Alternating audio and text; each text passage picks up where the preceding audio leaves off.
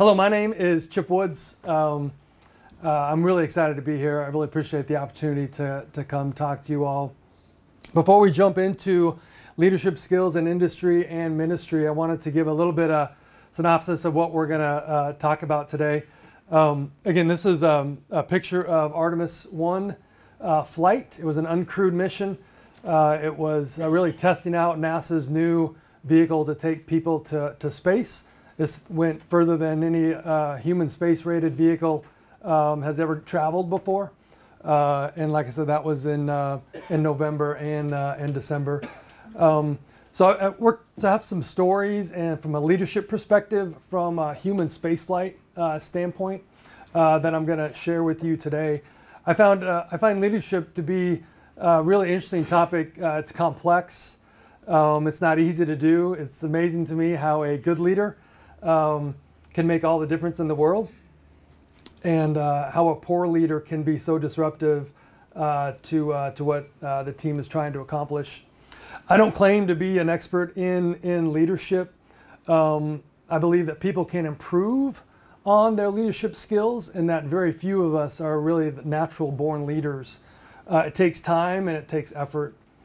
Uh, the intent of my today uh, presentation is to share my experiences on leadership from an industry standpoint and ministry, uh, trying to compare those. I think there is a lot of overlap that we can take away from our vocations and, uh, and into, um, uh, into ministry.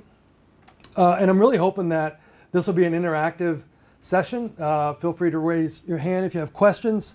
Um, if you want to add something to the slide, uh, I think that's, uh, that, that's great, trying to learn from you all as well. Um, so, uh, um, like I said, I hope it's an interactive kind of a thing.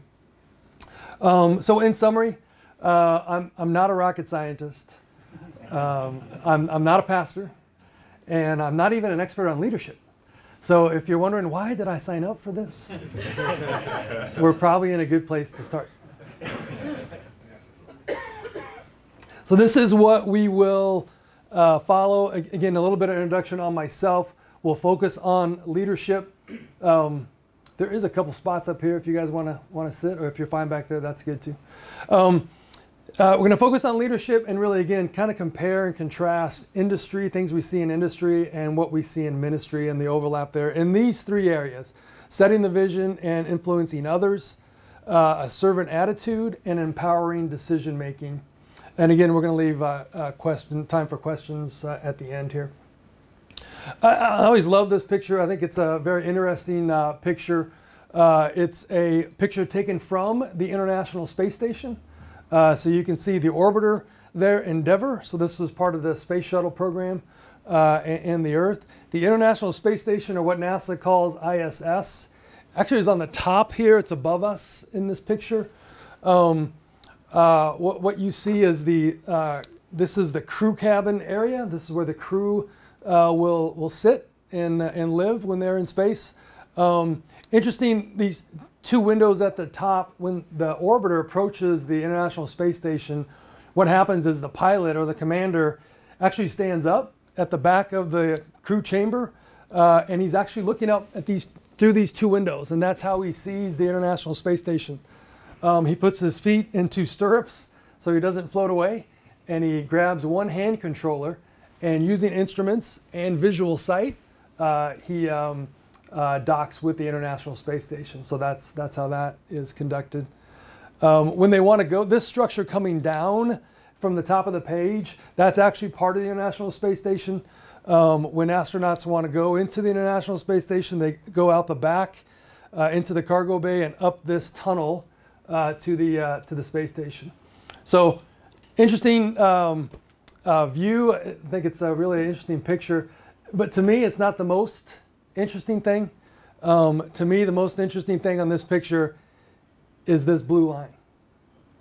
That that blue line separates life that we know on Earth and and darkness uh, and and a really cold uh, environment. Um, it's, it's the reason that we have water in our lakes, that we have water in our oceans, is because of that blue line. That blue line is just such a blessing to us. It's the reason we have air to breathe. Without that blue line, the water evaporates very quickly. Air doesn't stay here. We hard for us to breathe. Plants, animals, the clouds that are formed and provide rain and snow, uh, all that disappears if, if that blue line is not there.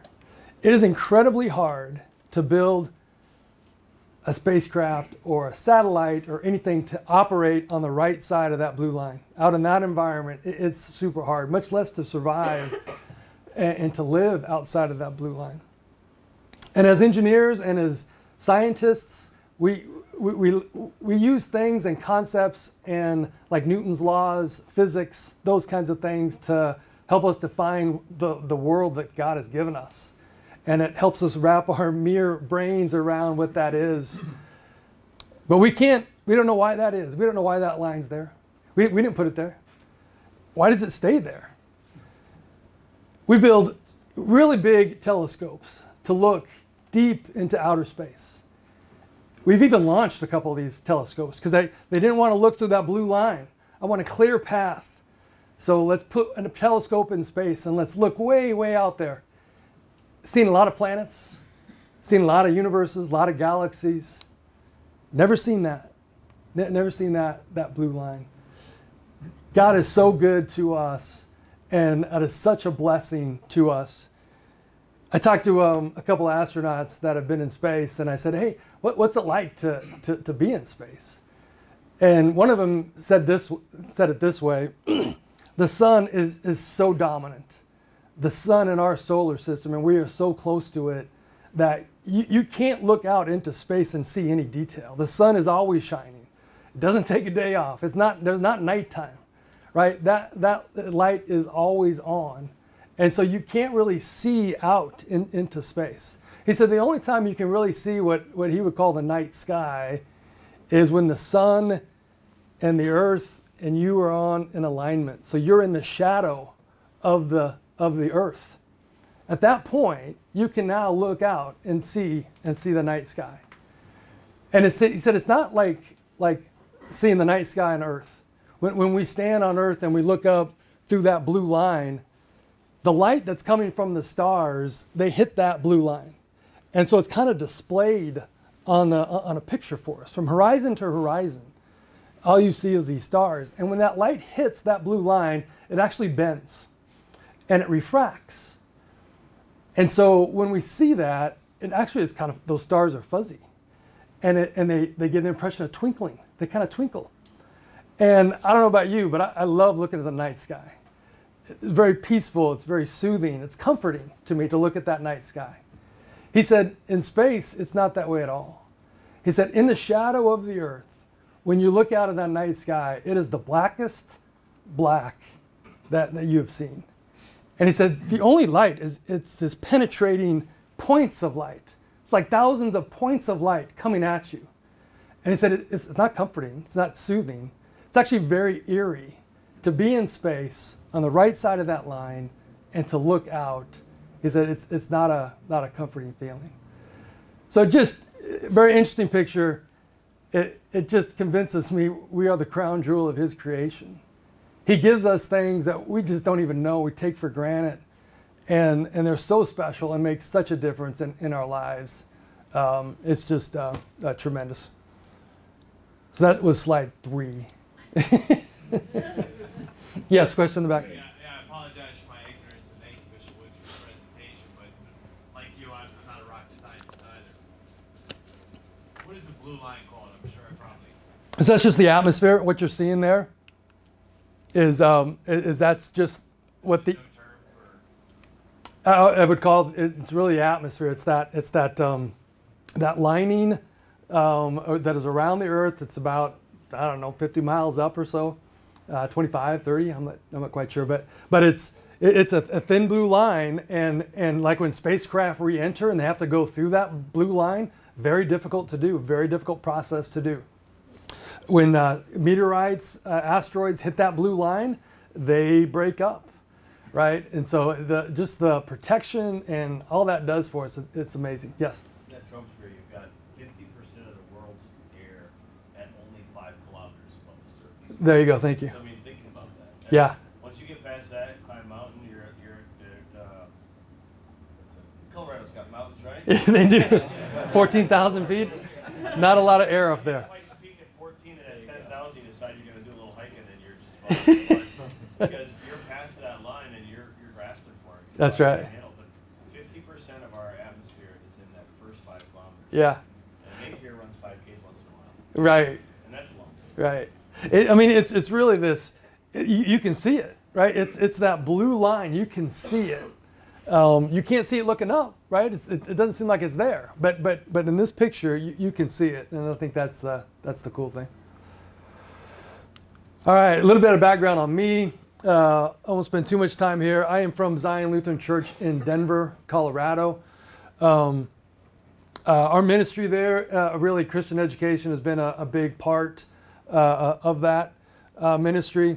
We operate an elementary school from preschool to eighth grade.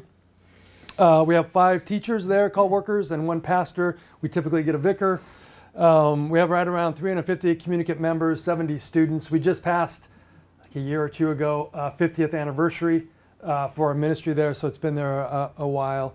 From a leadership standpoint, um, I've been involved, uh, I've been president for a couple terms there, uh, about eight years um, doing that. I've been the treasurer. I'm currently the, the vice president. Um, I also uh, serve on the Synodical Council. I am the uh, Nebraska District Lay Delegate, uh, so I get to participate on the Synodical Council. Uh, so I really enjoy my my um, my time at uh, you know serving in these capacities.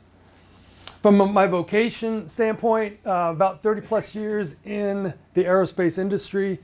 Uh, those top two uh, pictures are, are me actually in the uh, orbiter uh, of the shuttle. Uh, I got into human space flight uh, probably the majority of my career, about 15, 16 years ago, have been in human space flight. Right about the time the shuttle was ramping down, uh, NASA was signaling that they were going to retire the shuttle. They wanted a new vehicle. Um, that's really kind of when I, I got involved in human spaceflight. Uh, that new vehicle was Orion, um, and uh, they held a competition for that. Uh, Lockheed Martin was competing with competing with Boeing and Northrop Grumman. Uh, out of those three, Lockheed Martin was the long shot. Um, really didn't have the expertise or the experience, uh, and actually Boeing and Northrop teamed up and kind of isolated uh, Lockheed. Uh, um, but uh, as it came out, it was about an 18, 24 month process. Um, really trying to, all, all the contractors work with NASA to convince, hey, we were the, the, the one uh, that they should select. We had a, a competition, and, uh, and lo and behold, Lockheed Martin won. So that majority of my career has been on that program. We went from 50 people that worked that proposal for those two years uh, to about 2,000.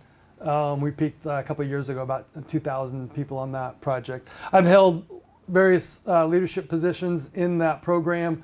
Uh, the uh, main focus of mine was the reason they did this this new program is they wanted a safer vehicle to take humans to space. They wanted to go to deep space instead of low Earth orbit. Uh, they wanted a more reliable vehicle and a more affordable vehicle. My role has always been on the affordability side. My team works with the engineering technical community as well as the, the business. We're kind of the go between those, those two organizations focused on affordability. So that is me. All right, we'll get into it a little bit here. Um, what is leadership? Trying to answer this question. Um, and simply put, leadership is communicating a vision uh, and having the ability to influence others. So, 10, 15 years ago, when books, industry books talked about leadership, it was really, uh, really focused on you have a position of authority, you, you give direction, and you know employees will comply with the requirements and the things that I say we should be doing that that really doesn't work well. Um, uh, the the books these days really talk more about influencing, and that there are things that need to be in place for a leader to be successful in influencing uh, people. And so we'll compare this from a um, industry and, and ministry standpoint. But it's this influence model. There are several things in the influence model. I've chosen to talk about just three of them. Uh, so this is in industry and in ministry. Respect and loyalty. If you respect and have loyalty for that that uh, that leader, it's much easier for people to if, if you have respect to, to follow that, that leader. If you have a belief in value that what I am doing has value, um, much easier for you to follow that leader if that's in place versus if I don't believe I have any value here, you're not going to follow that leader, right? Uh, people will not follow that leader. And then belief in achievability. This is what you're working on and what that company is producing. Do you believe um, that, that that's achievable um, uh, and, and that's really going to happen? Um, very difficult to work in something that, that you really don't believe is the end goal is, is achievable. So again, we'll, this is a precursor. We'll, we'll get into each one of these. So the first one up is uh, respect and loyalty. One of the best um, leaders that I've ever been associated with is a man named uh, Cleon Lacefield. Um, yeah, that was his name, Cleon. Um, he was the uh, flight director at, uh, at NASA. He split his career between working at NASA and uh, working at Lockheed Martin. Um, not sure if you know what a flight director is. The way NASA is organized is he's the guy that gets all the information. If there is an issue on the flight during the mission, all that information comes to him. And if there's a decision that needs to be made, he's the one that makes that decision. If you've ever seen the movie Apollo 13, um, the guy in Houston in the white vest, Gene Kranz, uh, played by Ed Harris. Uh, Gene famously said, "Failure is not an option." That guy is the is the flight director. Uh, so fast forward to 1985, Cleon Lacefield is the flight director for a shuttle mission uh, over here. Uh, again, the the way NASA is organized, Kennedy Space Center does launch operations. So what what in Florida, Kennedy Space Center, they, they get this orange tank, the two white rockets on the side, they put those things together. Uh, this white plane thing called the orbiter, they attach that to the orange tank. They roll that whole contraption out to a launch pad. They'll fuel it uh, with fuel, the orange tank, and they'll launch it. So they own launch operations. As soon as it lifts off, the responsibility uh, and the managing of that vehicle transfers to Johnson Space Center. Johnson Space Center is in, in Houston. And in this case, 1985, Cleon Lacefield. The shuttle, the orbiter was the, uh, uh, actually the Challenger. Um, and about five minutes into the flight, the engine, one of these engines, there's three engines down here at the bottom of the orbiter, um, uh, they launched at liftoff as well. One of those engines stopped. Uh, so right then and there, NASA's in an emergency situation, or what they would call a, an abort situation. So for shuttle, two abort scenarios. One is you can actually separate, have the orbiter separate from that orange tank, which really means, okay, I've dropped my fuel tank, um, and I'm going to glide back to Earth, and I'm going to try to find the country of Spain and land in an airstrip in Spain. That was the abort uh, landing strip. Uh, very risky, actually never been done. Uh, the other scenario is try to abort to orbit. Um, you still have your fuel tank. Um, those engines are still, you know, working. Maybe not nominally, but they're still working. A nominal mission, those tanks, uh, those engines fire for eight and a half minutes. So five minutes into the into the uh, mission, that that engine fails. Cleon Lacefield starts asking questions, and he starts getting information. Are there other failures that are happening? How is the computers on board? They were fine. The guidance and navigation and control. How was the communications? All these systems, are they still operating? The other two engines, do they still have engine pressure and are they functioning correctly? Yes, they are. He gives the order to abort to orbit, which really just says, I'm going to burn those engines as long as it takes, as long as I still have fuel to try to get to orbit.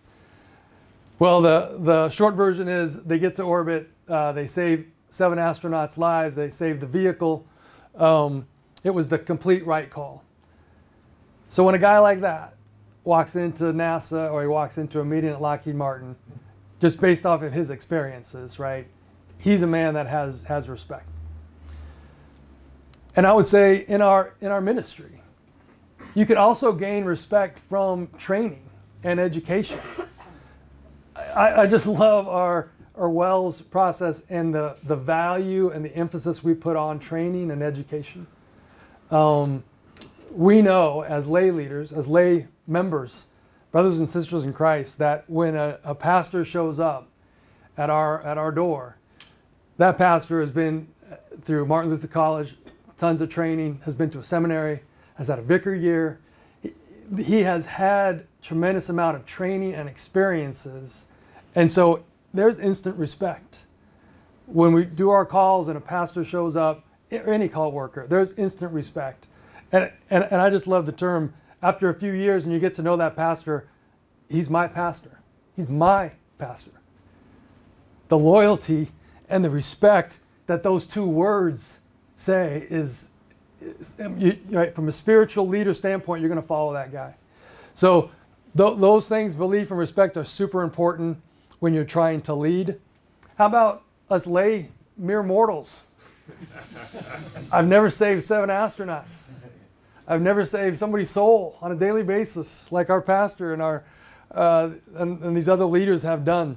How do lay leaders, men and women, gain respect in in, in the church?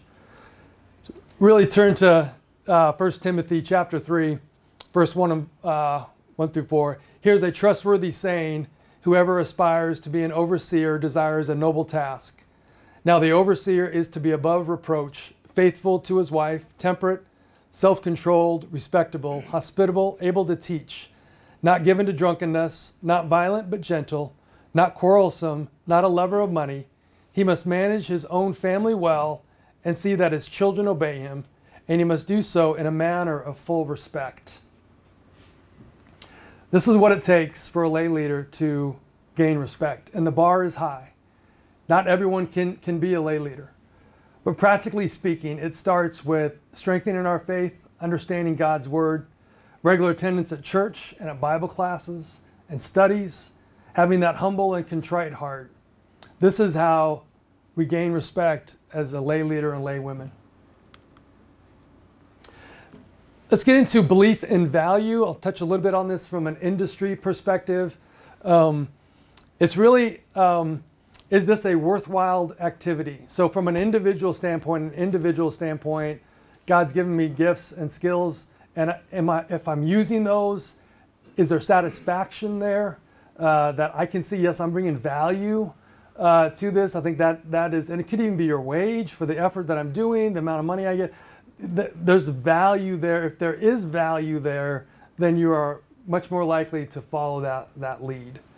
Um, it can be belief and value from a company perspective that I, I believe that the value that the company is doing and the product and services that they are providing, that that's valuable as well. It's not company profits, right? It's not, uh, if a company is focused on that that is the value that, that they bring, very difficult for people to follow that, right?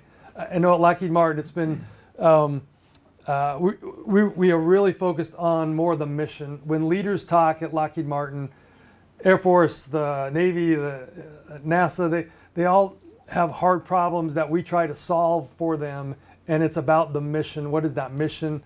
Yes, Lockheed Martin makes money. Yes, money is important for companies to survive. I, I, I get that. But from a leadership standpoint, you know, really want to focus on the mission and not necessarily the, the money, unless you're the chief financial officer or something. Will it serve a purpose that I believe in?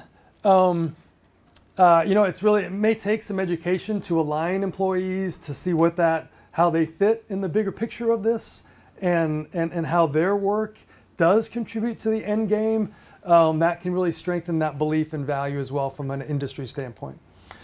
From a ministry standpoint, th- this one, uh, you know, I, I, is much easier for us. What is the value that we are working on? I mean, it goes back to the Great Commission providing the gospel to the faithful, pursuing the strain, reaching the lost. That's what we're doing. That's what, what our efforts are, are, are, are working on. We can clearly see value in that. I think from a value standpoint, ministry side of the equation, much easier for us to, to do this?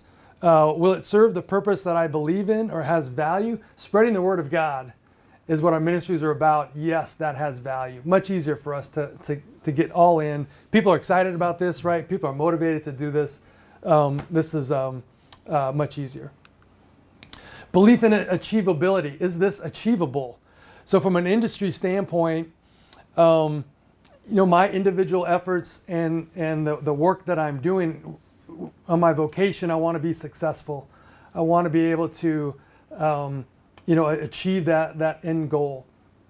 Um, so I think if from an industry standpoint, as, as you uh, worked in your vocations and if you can see that end goal, I think that's much, um, you know, uh, easier to, to be led uh, from that standpoint. On the ministry side, this one uh, we have to be a little bit care- careful on. It's really um, focusing on the things that we can control. Um, what is what is our actions? What are our hearts? Our individual efforts? How to serve in our ministry? The, these are the things that, that we can control. We want to make sure we want to leave God and to be God, and not focus on how many people are show up on Sunday at church how, you know, what is our financial situation for the new building project, right? That's not what we're trying to achieve. We're really trying to focus on, focus on what, what is our efforts and align them with our ministry and to serve people with the Word of God. So the achievability one is, is a little bit different from a ministry standpoint. All right, servant attitude. Um, and we talked about this uh, in, in, the in the uh, sessions yesterday, but uh, key principles from industry and ministry when we talk about a servant attitude.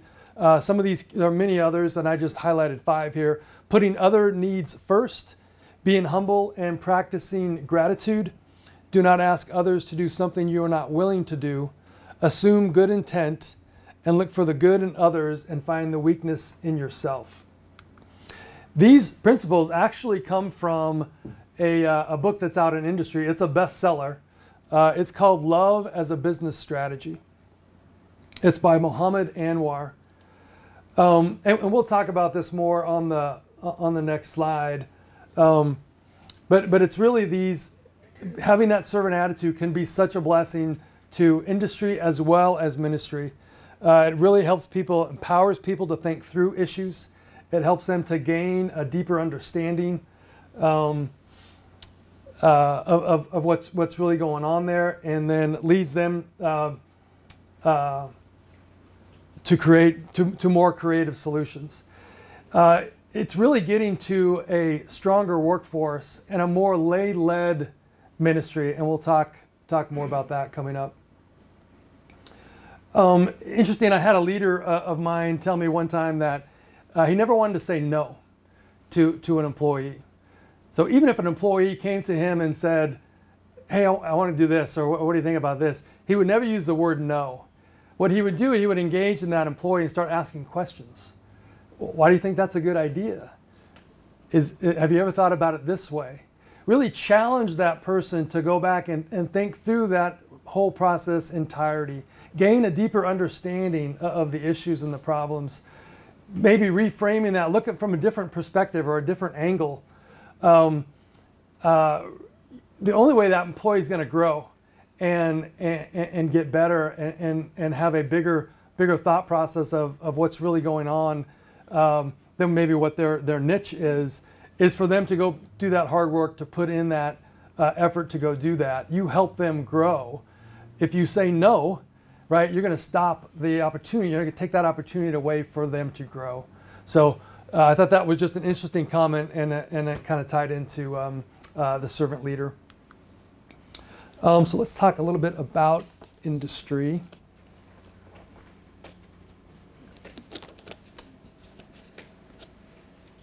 Uh, in industry, uh, the ability to serve others, it, it, does not come naturally. It's kind of a new concept. Um, it's, it's not mainstream for sure.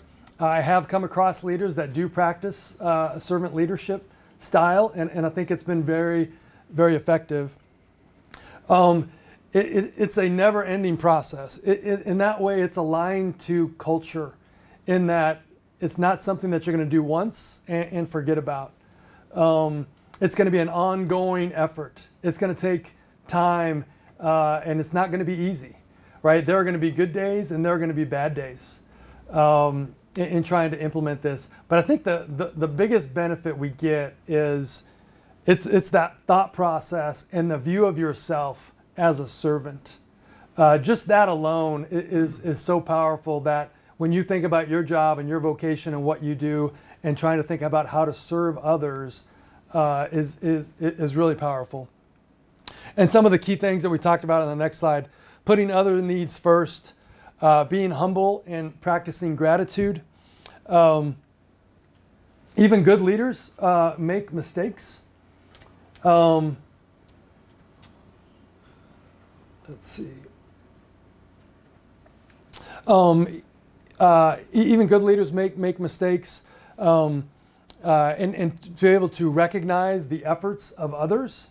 Um, you know, we don't want to be focused on on the the outcome and the end game all the time, right? Did we hit our numbers for the quarter? Uh, how many widgets did we produce today?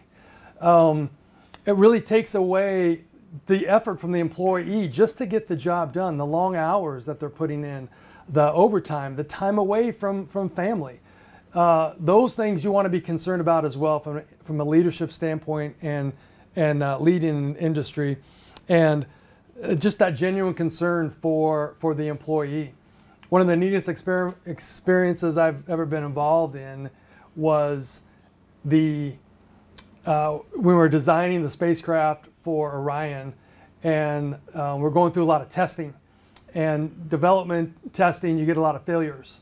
Uh, and so occasionally we would have astronauts that would come to our meetings and participate. And if you've ever been uh, involved with an astronaut, highly intelligent people, uh, highly motivated, and there is no uh, question or problem that is too small for, for them to discuss. Uh, so we would have very long meetings with them, but it was always amazing to me that at the end of those meetings, they, they would thank the you know the leadership within Lockheed, but they would go out of their way and go talk to the pe- person sitting in the back of the conference room. Um, they would walk the halls. Uh, they would go into individual contributors' uh, cubicles, and they would sit down and ask them how things are going. They they really took a genuine concern about uh, what the employee was going through, and they thanked the employee. Thank you for this hard work that you're doing. Thank you for, you know, sacrifices on the family side, and and and just thank you for what you're doing. It was just so powerful uh, from a you know morale and motivational standpoint that an astronaut would take that time to thank individuals uh, was was a really neat neat experience. Um, servant attitude on the on the ministry side, um, you know, we, we, we get this right. We we, st- we understand what it means to be a servant, um, and and we have a great example, right? What better leader to have ever walked the earth than than Christ Himself, and and He set that example. Uh, let me just read uh, Philippians chapter two. Do nothing out of selfish ambition or vain conceit. Rather, in humility, value others above yourself, not looking to your own interests, but each of you to the interest of others. If your relationship with one another have the same mindset as Christ Jesus, who, in being a very nature God, did not consider equality with God something to be used to his own advantage. Rather, he made himself nothing by taking the very nature of a servant, being made in human likeness and being found in appearance as a man, he humbled himself by becoming obedient to death, even death on a cross. Uh, just, just a great uh, example. And, and I don't believe any of us would argue that when a lay leader puts the needs of others first and is humble and is gracious, that that is a strong leader with, within our ministry. Not only does he have the love for the Savior, but he has love for others as well, and they practice it. This takes time and effort to work with the members and our ministry and to understand what are those things that is restricting us or holding us back from carrying out our ministry. Only then can leaders understand and be able to break down the barriers, provide the training and the education for us all to carry out this important work. All right, empowering decision making. um, I think this is really important. It can be very valuable not only to industry but but into uh, ministry, and it's really in, improving the process of how a decision is made. Um, we want to empower people to make decisions and resist the urge to form a committee. People make decisions. Committees don't make decisions. I see this in industry and I see this in ministry. We need to empower people to make decisions at where the work, at the level that the work is being performed. This substantially increases the speed at which a decision is made. So, for example, if a person is working on, on, on something and something out of the ordinary comes up or something abnormal, he stops and he asks a question. That causes other people to stop and, and wait for that question to be answered. And this creates a never ending cycle of people stopping work and waiting for that answer. And that answer, maybe the manager doesn't know it, and he's got to ask his manager. And he's got to ask his manager. And then it goes up the chain, and then a committee is formed to solve it. I mean, it, it's a silly example, I get it. But, but it, it's that thought process of, of having to stop work to ask a question. And for the most part, I would argue that the majority of the time, that person knows how to solve that problem. And so giving him the responsibility and authority to do that is, is beneficial. Yes? Uh, in my experience, the decision, the failure to make a decision is based out of fear. So, like, how would you uh, confront or help other leaders be able to talk through that fear of making a decision, knowing that it might not be the right one? Yes, yes. And, and I think it, it, it requires training and education to give the people what they need, the skills, and it may maybe there's more people that need to show up. Maybe, you know, if something comes up, here's the guy that I call that helps me decide how to make this decision. Whatever it is, it's that it may drive um, implementing this may drive you know additional training and education to get people to to comply with that. But it's it's a scary thing, right? Um, but I, but I think that you get so much more advantage from doing it this way than uh, uh, than not.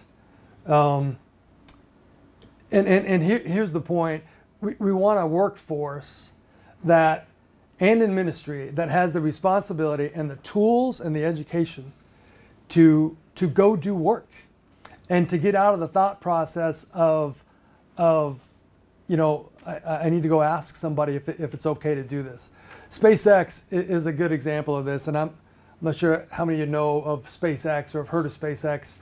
Um, uh, about 10, 15 years ago, it's a relatively new company in the aerospace industry.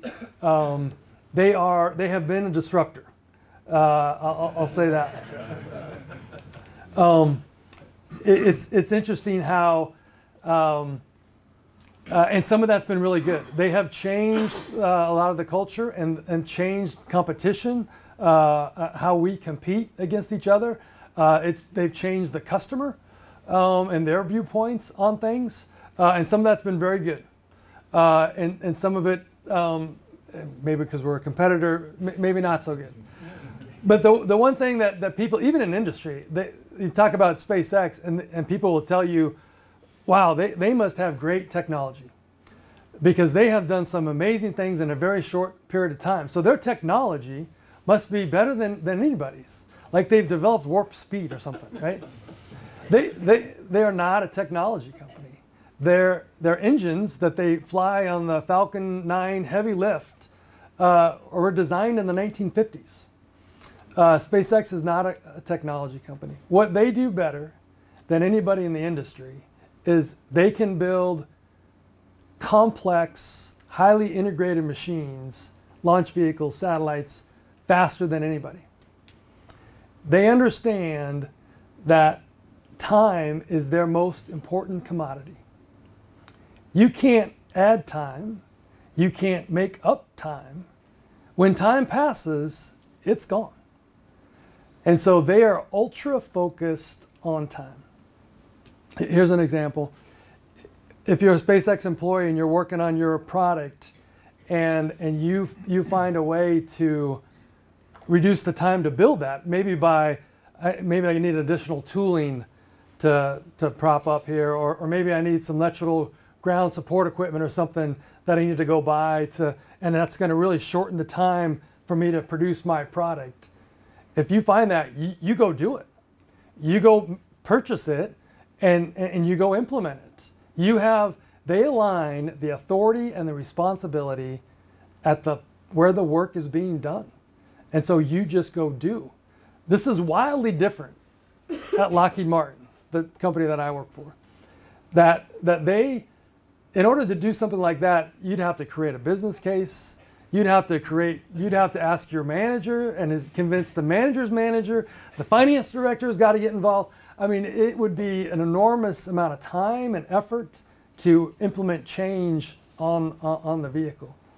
Um, so yeah, they, they're very good at um, uh, if at SpaceX. If if you can find a way to reduce the time, you just go do it.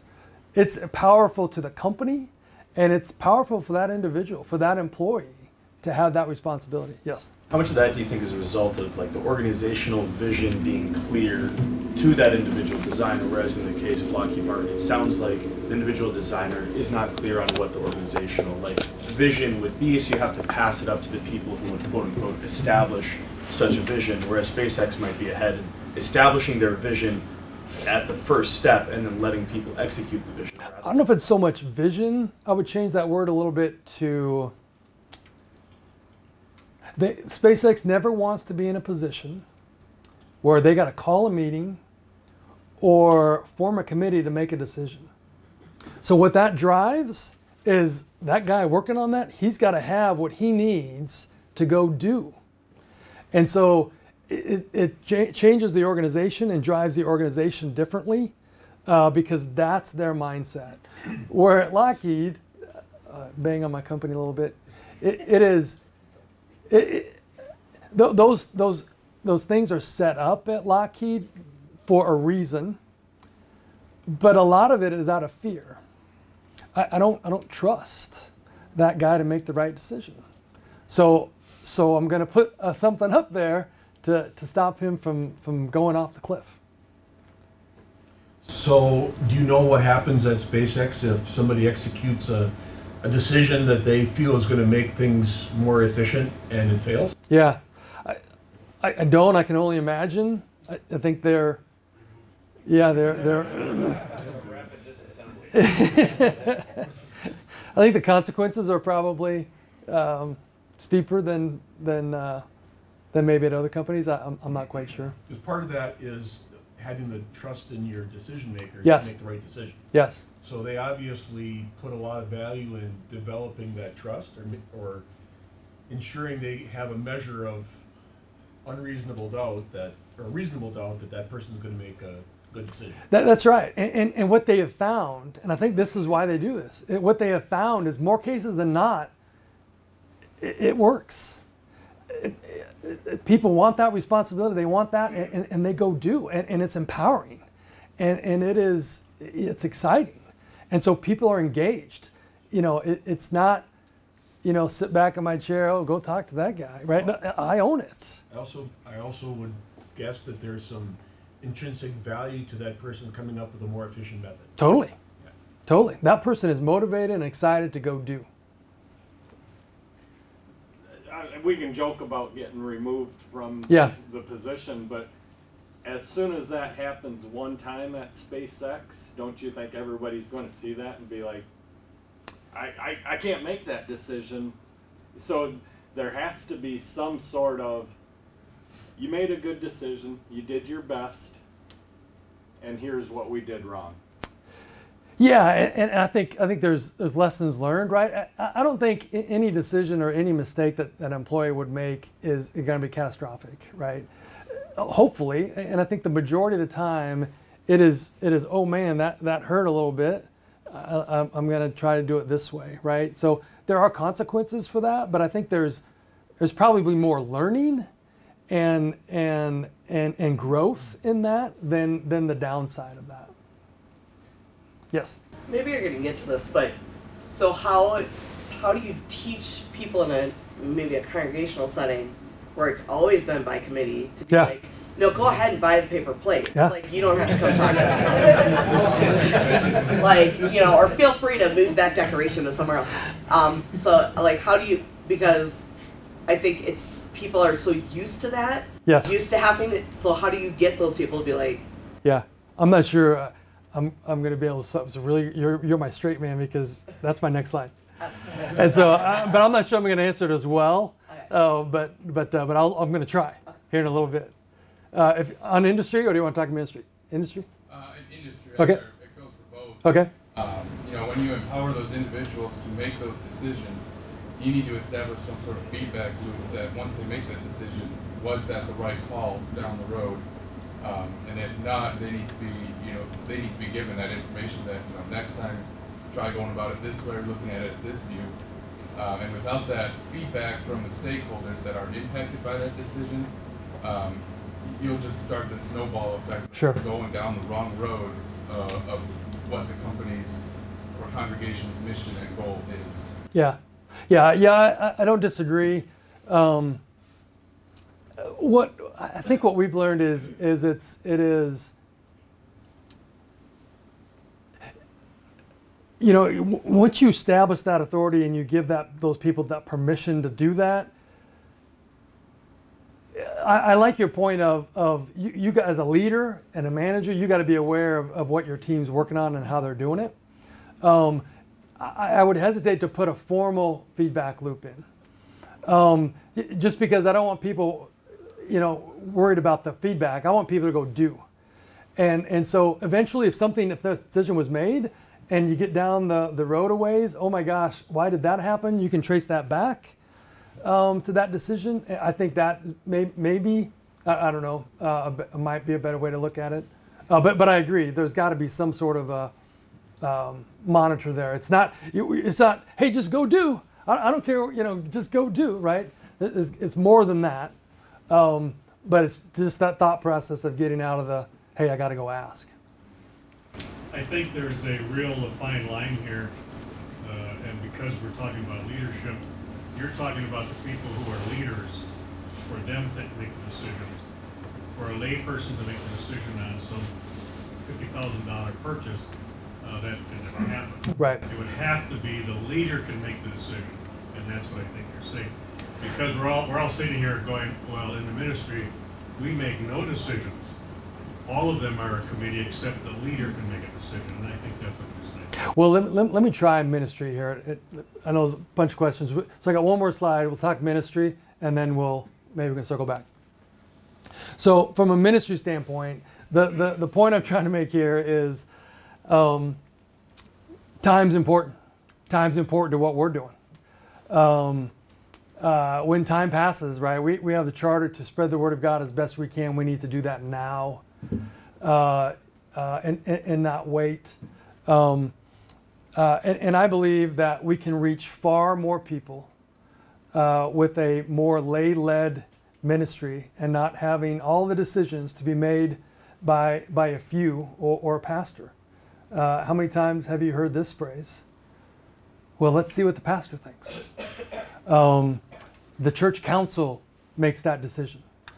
Having to stop our ministry to go check in with a few leaders um, is not enabling a, a lay led uh, ministry. Um, this may drive. Um, uh, th- this may drive additional training. It may drive education. It may drive a, a different thought process uh, with, with, with our ministry. But it, is that idea: is if you want to do outreach and you see a way to go outreach, go do outreach, go do it. If, if, if you see a way to serve your brothers and sisters, go, go serve them. Um, again, it's that thought process of, of trying to go do and not having to uh, ask or, or pause what we're doing to make sure we're doing it right. The argument is, I think we're going to do it right more often than not. And, and, and so, better to just go do that than to uh, limit our, our, our ministry. in my path. I just I think that there's some you know, major change of focus or something that maybe that, that is something you want to do as a, as a larger group. But on, like your paper plate example, like there's some simple decisions, like those should never Yes. become, and like, or if you're on the, uh, evangel, or a spiritual, evangelical committee, whatever. Yes. you're Planning events, doesn't need approval, you can, Yes. your group. Yes. do that. Yes. But if it's, I, Right. I struggle with this one where if it's uh, like maybe a bit, a little bigger change of direction, that, you know, what you may want, because you run into situations where I, I may offend somebody because I'm doing something Sure. this other way. Or I'm, there's somebody at our church, so they're going through cleaning closets out, and it's like, you know, they'll, they'll ask around, it's like, well, no. Why'd you do that? Yeah. You know, Yeah. I don't want to, I gave this to this church fifty years ago. Right. You know, I'm gonna be all upset because of now you threw it. Yes. But we we're not using it. Or, Yeah. you know, just- Yeah, no, the, you bring up some good points. You bring up some good points. I think it. The, the what, what I'm trying to communicate is, is that I think committees, and this kind of came up in the last session. Committees are not bad. You want an evangelism committee. You want to strategize on how we're going to go go do that. Uh, form a committee and getting people involved. I think that I think that's really good. And having them empowered to, to go and do. Yes, yes, yes, and not. But if a decision comes up, right? Not well, well, better form a committee in order to make the decision. That that Your team is doing it. Yes. And you're, and you're empowered to do that. To do that. Here's the resources you have to do it. I don't, you don't have to come back, like, evangelism committee, you got a thousand dollar budget. Yeah. You don't have to come back to us every time to say, here's how I'm gonna spend it. right. No, that's yours. Yes, that's right. Yeah, I like that.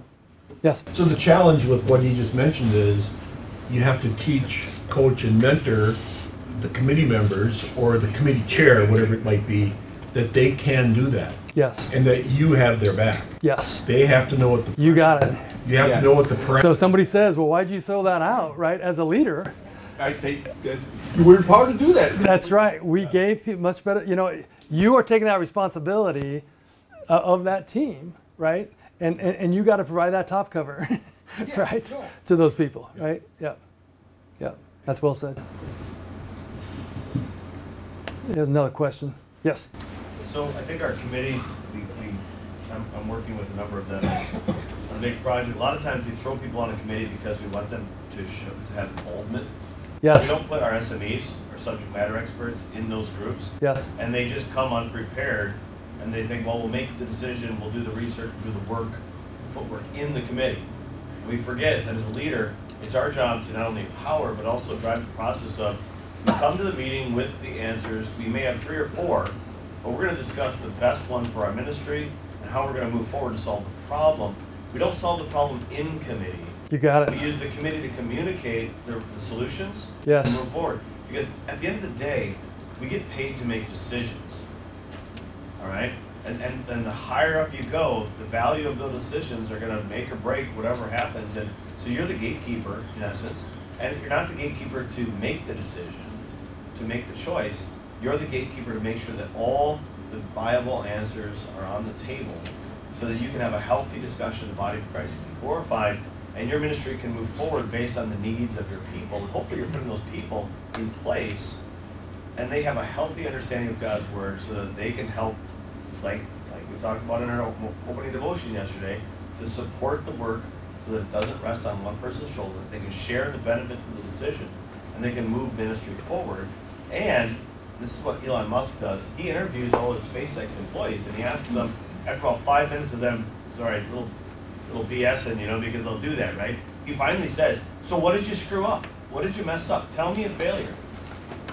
And, and, and they can't. They, don't, they didn't know that project in the first place. They're just talking about someone else's success. Yeah. He makes sure that they own and understand the, the risk uh, that's there, the failure that results, and that they're learning from it. Yeah. It's not that you fail. It's before you pull yourself off the ground, check to make sure you, you find out what you tripped over, collect your thoughts, get back up, Yep. and do it again. That's the measure of learning. We, we tend to fire people for their failures, and we, we try to hire them for their successes. In reality, we got to understand that their failures are a moment for our group to grow and learn, and they need to know that they can fail in an environment that's nurtured by the grace of God, has forgiveness, and, and we model Christ because we hit the side of the field all the time. Yeah. Yeah. And he's still getting charge of the church. Yeah. And we're doing it still to this day, so we have to understand there's that, that measure of grace. And we, we just carry that responsibility in our ministry and model that love that Christ showed us, but then surround ourselves with people that help, help make that ministry happen. Yeah. By the grace of God. I think that's well said. You know, I, I really liked in the, uh, uh, in the in the sessions, the f- first keynote, right? They had a they had a support partner, right? You, you could be my support partner, and we could be up here. We because I liked what you said. uh, so one more slide, and we, and we get to questions. Uh, so again, talked about leadership. We went through this. Uh, try to uh, hopefully you got something out of it from an industry as well as a ministry, influencing others. Um, sometimes that's easier in ministry than than in industry. That servant attitude that is kind of foreign in in industry, but it can be very powerful. And then just how we make decisions, losing those skills. Um, so again, I appreciate uh, just a couple pictures. Uh, if you know Earle Treptow at the seminary, uh, it's a younger version of Earle, and then uh, Pastor Krause, that's another uh, uh, younger version of Pastor Krause as well. So that is what I have. Any other questions? All right, good discussion. I appreciate that. Thank you.